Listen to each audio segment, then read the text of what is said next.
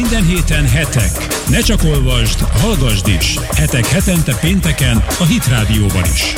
Következik a Hetek című közéleti heti lap aktuális ajánlata. Sziasztok! Derűs péntek délután kívánok, Gavra Gábor vagyok, a Hetek lapszerkesztője, és itt ülünk a Hit Rádió stúdiójában Morvai Péter rovatvezető kollégával. Szervusz Gábor! Szervusz Péter! Egy sűrű hét, nem is után, hanem inkább közben vagyunk, és ennek megfelelően a Heteknek az e-heti száma is meglehetősen sűrűre tartalmasra sikeredett. Rengeteg oldalon foglalkozunk a Brexittel, illetve a Brexit következményeivel. Erről ma is fogunk beszélni Péterrel. Azóta is, hogy lezártuk a lapot, és megjelent az újság, azóta is történt egy s más, például kiderült, hogy Boris Johnson a Brexit kampány sikere ellenére nem lesz Nagy-Britannia miniszterelnöke. Foglalkozunk az ISIS sokoldalú tevékenységével, amelyik a rablástól a gyilkosságig terjed, az ISIS műkincsrablásaival, illetve a elképesztően brutális isztambuli merénylettel. Sajnos terrorfronton is vannak azóta friss fejlemények, erről is fogunk beszélni.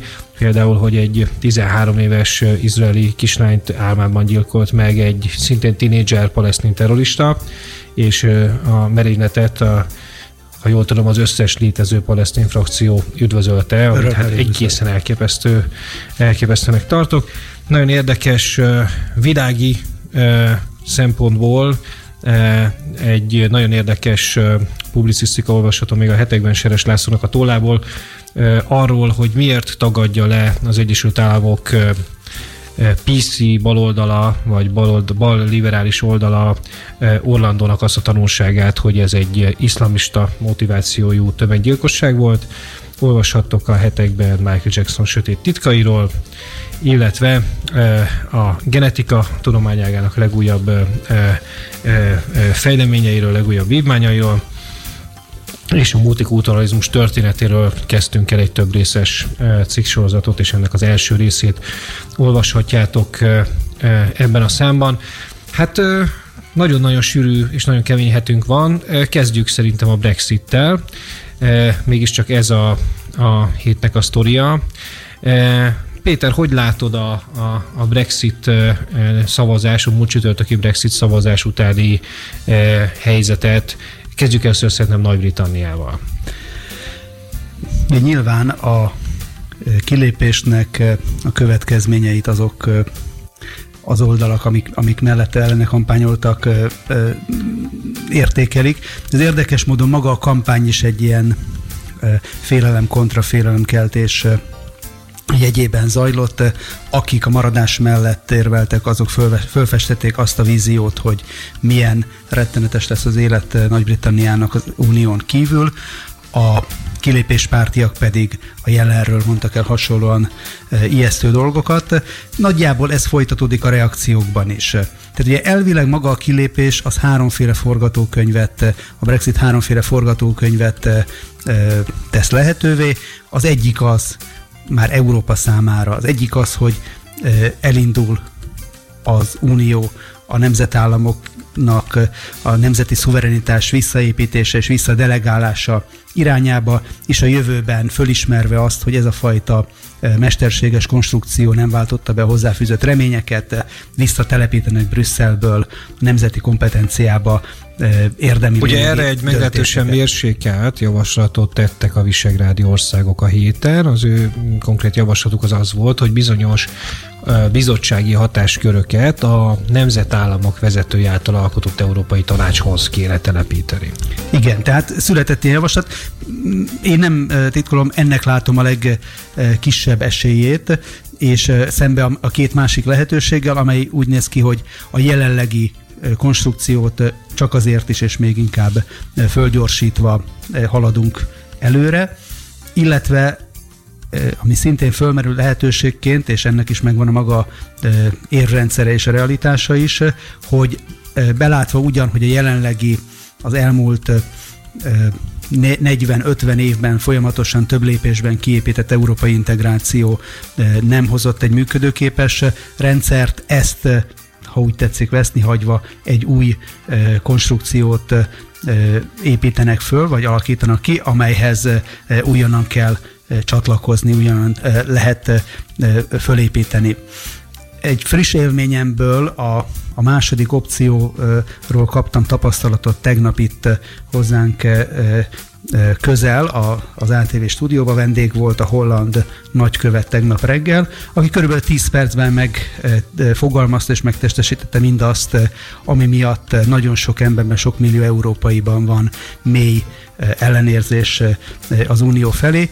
Ugyanis, többek között hollandokban is egyébként. És többek között hollandokban is. Én nem érezném magam hollandként nagyon jól akkor, hogyha hallanám a saját nagykövetemet, hogy hogyan beszél róla, mondjuk abban az esetben, hogyha én akár Gert Wilders pártjához tartozik, vagy akár csak bármiféle kritikát fogalmaznék meg az Európai Unió felé. Ő ugyanis közölte azt, hogy maga a népszavazás intézménye akár Nagy-Britanniában, akár Hollandiában, vagy akár Magyarországon próbálják ezt érvényesíteni és gyakorolni. Ez maga, ez a konstrukció a demokráciának a legprimitívebb formája, amelynek semmiféle haszna nincsen. Ilyen komoly kérdéseket nem szabad az emberekre bízni. Ezt ő mondta. Tehát, hogy ilyen kérdéseket nem szabad az emberekre bízni, arra ott vannak a parlamentek, ott vannak a politikusok. Hát körülbelül ez a fajta megközelítés az, ami miatt tehát nagyon, nagyon mély ellenérzések vannak az Unió felé. Illetve a másik, amit mondott, az, hogy azért nem tart, ez műsorvezetőnek a kérdése, logikus kérdése volt, hogy de hát Hollandiában is volt tavasszal egy népszavazás, amely az Ukrajnával kötött társulási szerződésnek az életbelépítéséről szólt, ott a választók többsége elutasította azt, hogy ilyen formában egy társulási szerződéssel bővüljön Európa.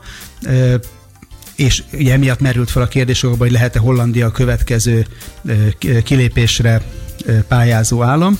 A nagykövetnek az volt a válasza, hogy hát ez azért sem tart ő ettől, mert az elkövetkezendő fél évben, 3-4 évben, ugye Hollandiában legkorábban egy következő választás után merülhet ez föl, tehát egy kb. 1 éves távlatban. Ő úgy látja, hogy addig el fog telni annyi idő, amelyben az emberek nem csak Hollandiában, hanem egész Európában nyilvánvalóan meg fogják látni azt, hogy milyen rossz döntés az, hogyha valaki ki akar lépni, mert a briteknek olyan fájdalmas árat kell majd megfizetni. Ebből úgy tűnik, hogy nem mondott ugyan konkrétumokat, de az európai elitnek, az európai brüsszeli elitnek egyfajta példastatuálás is lehet most a célja, hogy a briteken keresztül mutassa meg bárki ellenzéki gondolkodónak, európai ellenzéki gondolkodónak, vagy kormánynak, vagy kormányfőnek azt, hogy jobb, hogyha meghúzza magát. Ugye volt ezzel kapcsolatban illetve rengeteg ilyen vélemény fogalmazódott meg az elmúlt héten, rengeteg meglehetősen hisztérikus vélemény a brit választók döntéséről. Egy nagyon markáns példája volt ennek, még hát nyilván markánsabb, mint a holland nagykövete, hiszen itt nem egy diplomatáról beszélünk, a Foreign Policy-ben James Strauss egyenesen az elitek lázadását hirdette meg az úgymond szándékosan, többször tudatlan tömegeknek nevezett választókkal szemben. Ez, hogy is mondjam, ez egy akár korszakhatár is lehet a nyugati demokráciák történetében, nem?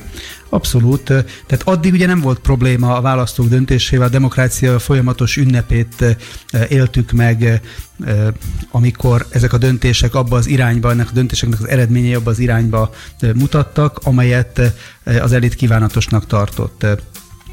És ez a hangulat fordult meg, ugye most sorozatban történnek olyan döntések, és kerülnek már nem csak a közvéleménykutatásokban mérhető módon, és nem csak a választásokon megjelenő erős, de elszigetelhető ellenzéki erőként az euroszkeptikus hangok, amelyeket ugye gyakran szélsőségesnek, populistának vagy szélső jobboldalinak szoktak jellemezni okkal ok nélkül.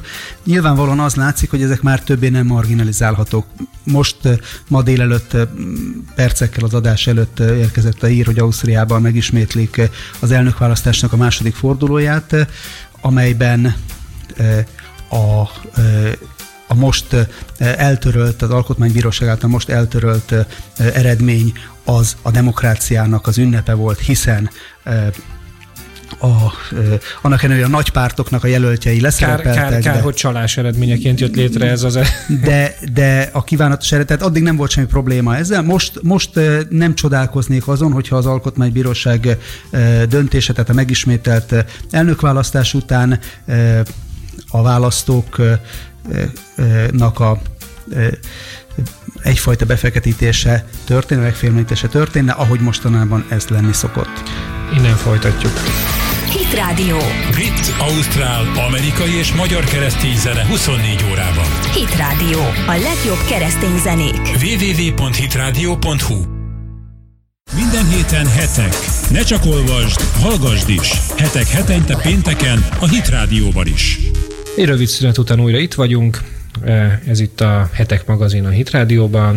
Én Gavra Gábor vagyok, a Hetek lapszerkesztője, és Morvai Péter kollégám, a Hetek rovatvezetője, a beszélgető társam. Brexittel kezdtük, egész pontosan, hogy nevezzük így, hogy a Európán végig söprő post-Brexit hisztériával kezdtük, és ott fejeztük be az első részt, hogy az Osztrák Alkotmánybíróság az osztrák elnökválasztás második fordulójának az újrajátszását rendelte el. Ugye ez értelemszerűen a Hetek e-heti számában nem szerepe, hiszen percekkel vagy egy-két órával ezelőtti, ennek a műsornak a felvétel előtti hír, de azt minden esetre jelzi, hogy azért itt nem csak Nagy-Britanniában vannak komoly bajok, és nem csak Nagy-Britanniában születtek az elmúlt időszakban olyan eredmények, olyan választási vagy akár népszavazási eredmények, ugye szó volt itt a hollandiai népszavazásról és az osztrák elnökválasztás első fordulójáról, amelyek azt jelzik, hogy akár megkérdőjeleződhet az Európai Uniópárti mainstream. Még van egy még frissebb hír ezzel kapcsolatban, ez pedig Miloš Zeman baloldali cseh államfőnek a kijelentése, amelyik egy Csexit népszavazást helyezett kilátásba Csehországban a cseh uniós és NATO tagságról. Ott van alkotmány, ha szabad visszakérdezni, akkor ott van alkotmányos lehetősége? Ugye Hollandiában merült ez fel, hogy ahhoz egy új kormánynak kell módosítani a jelenleg érvényes törvényt, amely kizárja ezt, ehhez ugye Gert Wilderséknek kellene győzni. Nem tudom, hogy Csehországban most a jelenlegi helyzet alapján, tehát Zeman egy jövőbeni forgat... Miloš Zemant ismerve nem biztos, hogy ez a kellő mélységben a cseh államfő által végig gondolt forgatókönyv. Ugye azért ő egy meglehetősen szórakoztató és impulzív színfoltja, maradjunk ennyiben, az európai politikai életnek. Minden esetre az a tény, hogy a cseh államfő ezt felvetette, ez önmagában jelzi azt, hogy azért legalábbis gondolkodás az van más európai országokban is, az EU és adott esetben NATO tagságról is. Te mennyire látod azt valószínűnek, hogy dominó hatást indít el a Brexit más európai országokban? Ugye ne feledjük el, bár most nagyon nem szeretnék belpolitikai kérdésekről beszélni, de tegnap a kormányinfón Lázár János, ma pedig az ATV Startban Kovács Zoltán kormányszóvivő mondta azt, hogy ők a maguk részéről magánemberként az EU tagság ellen szavaznának, ha lenne Magyarországon erről népszavazás. Nem lesz ilyen népszavazás, ezt a miniszterelnök elmondta elég világosan a héten. Én azt gondolom, hogy van reális lehetősége, az Zeman-féle nyilatkozat is ezt mutatja, és ez fölveti azt, hogyha visszakanyarodunk a háromféle opcióra, amit az elején említettünk, ami a Brexitnek a következménye lehet.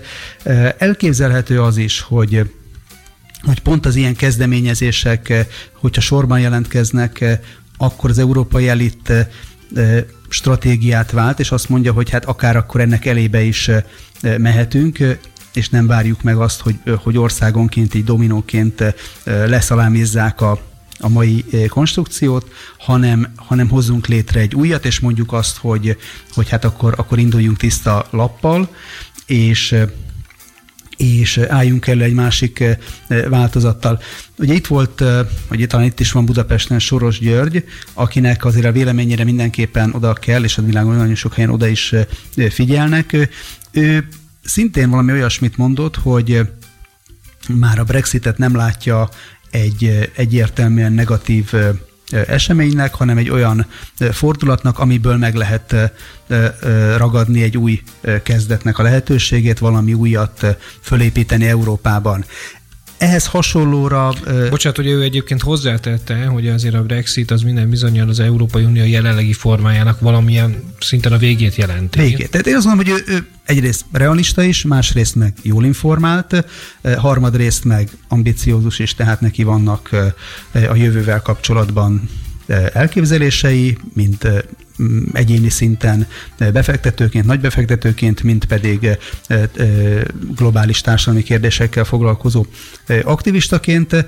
Tehát, hogy ez arra utal, hogy nem talán mégse a jelenlegi sem a jelenlegi formának a mindenáron való védelme lesz a cél, sem annak egyfajta valamilyen pragmatikus reformja, hanem lehet egy ilyen sportnyelven mondva sorcsere, amiben félreteszik a nagyon népszerűtlen politikusokat, vezetőket, mint például Juncker, akivel szemben nagyon sok kritikát lehetett hallani, eddig is tudtuk róla, hogy olyan amilyen, de most ez úgy előtérbe is került, és még egy olyan megszólalás... Valószínűleg, hogyha alkalmuk lenne egymás közelebbről megismerni, nagyon jól megértenék egymást Miloš Zemannal egyébként. Igen, de végül is, tehát nem is ez, és nem is ezek a személyek fogják ezt a kérdést azt gondolom eldönteni, hanem például olyanok, mint amiről szintén írunk most a hetekben, a katolikus egyházfő, aki viszont előállt egy... Aki gyakorlatilag bejelentkezett egyfajta, hogy mondjam, szellemi irányítójának, egy új európai integrációnak. Mit látunk ebből az ő Ferencpápának az új európai integrációval kapcsolatos elképzeléséből? Mi az, ami mostanra kiderült az ő szavaiból? Igen, Ferencpápa mindenképpen egy érdekes személyiség abból a szempontból is, hogy előszeretettel jelent be nagy horderejű dolgokat 10.000 méter vagy 11.000 méter magasságban. 3 évvel ezelőtt Brazíliából hazafelé a repülőn tartott egy spontánnak tűnő sajtótájékoztatót, ahol megpendítette azt a melegházassággal kapcsolatban, hogy egy új megközelítésre számíthatunk.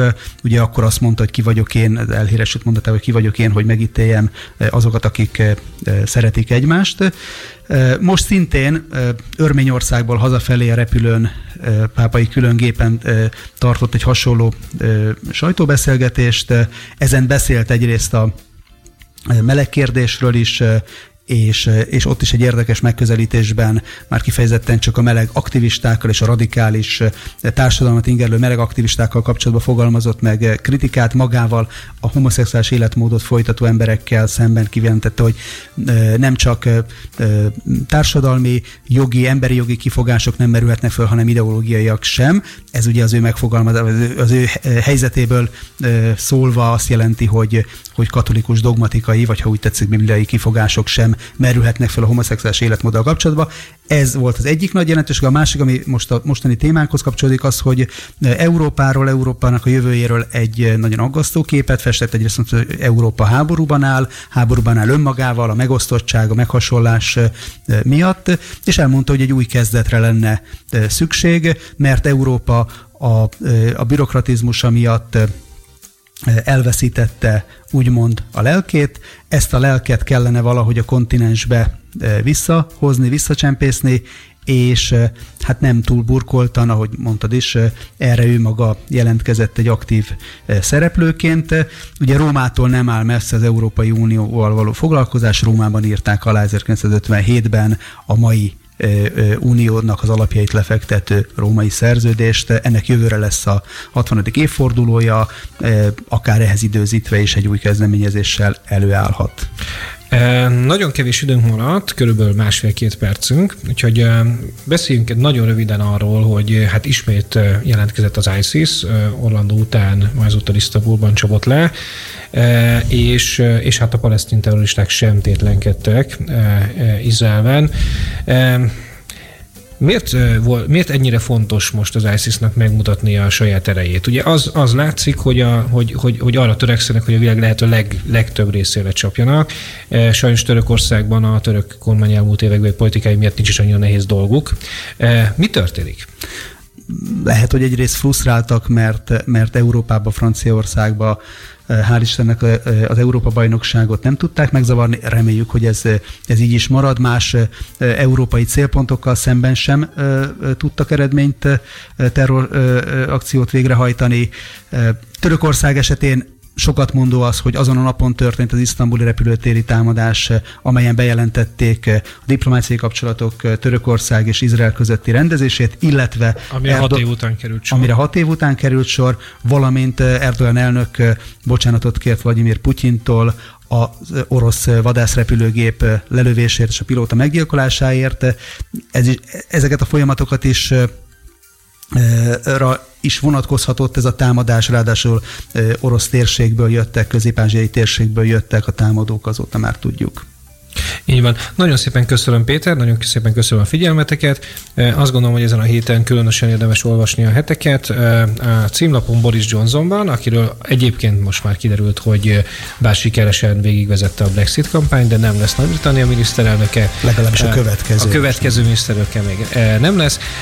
Egyébként pedig számos érdekesség található a hetekben. Olvassátok, és jövő héten pedig találkozunk. Sziasztok! Sziasztok! Hit Rádió, a jövő zenéje. Olvasd naponta a Bibliát, hallgass naponta a Hit Rádiót. Hit Rádió. Hit Rádió. www.hitradio.hu. Több mint zene.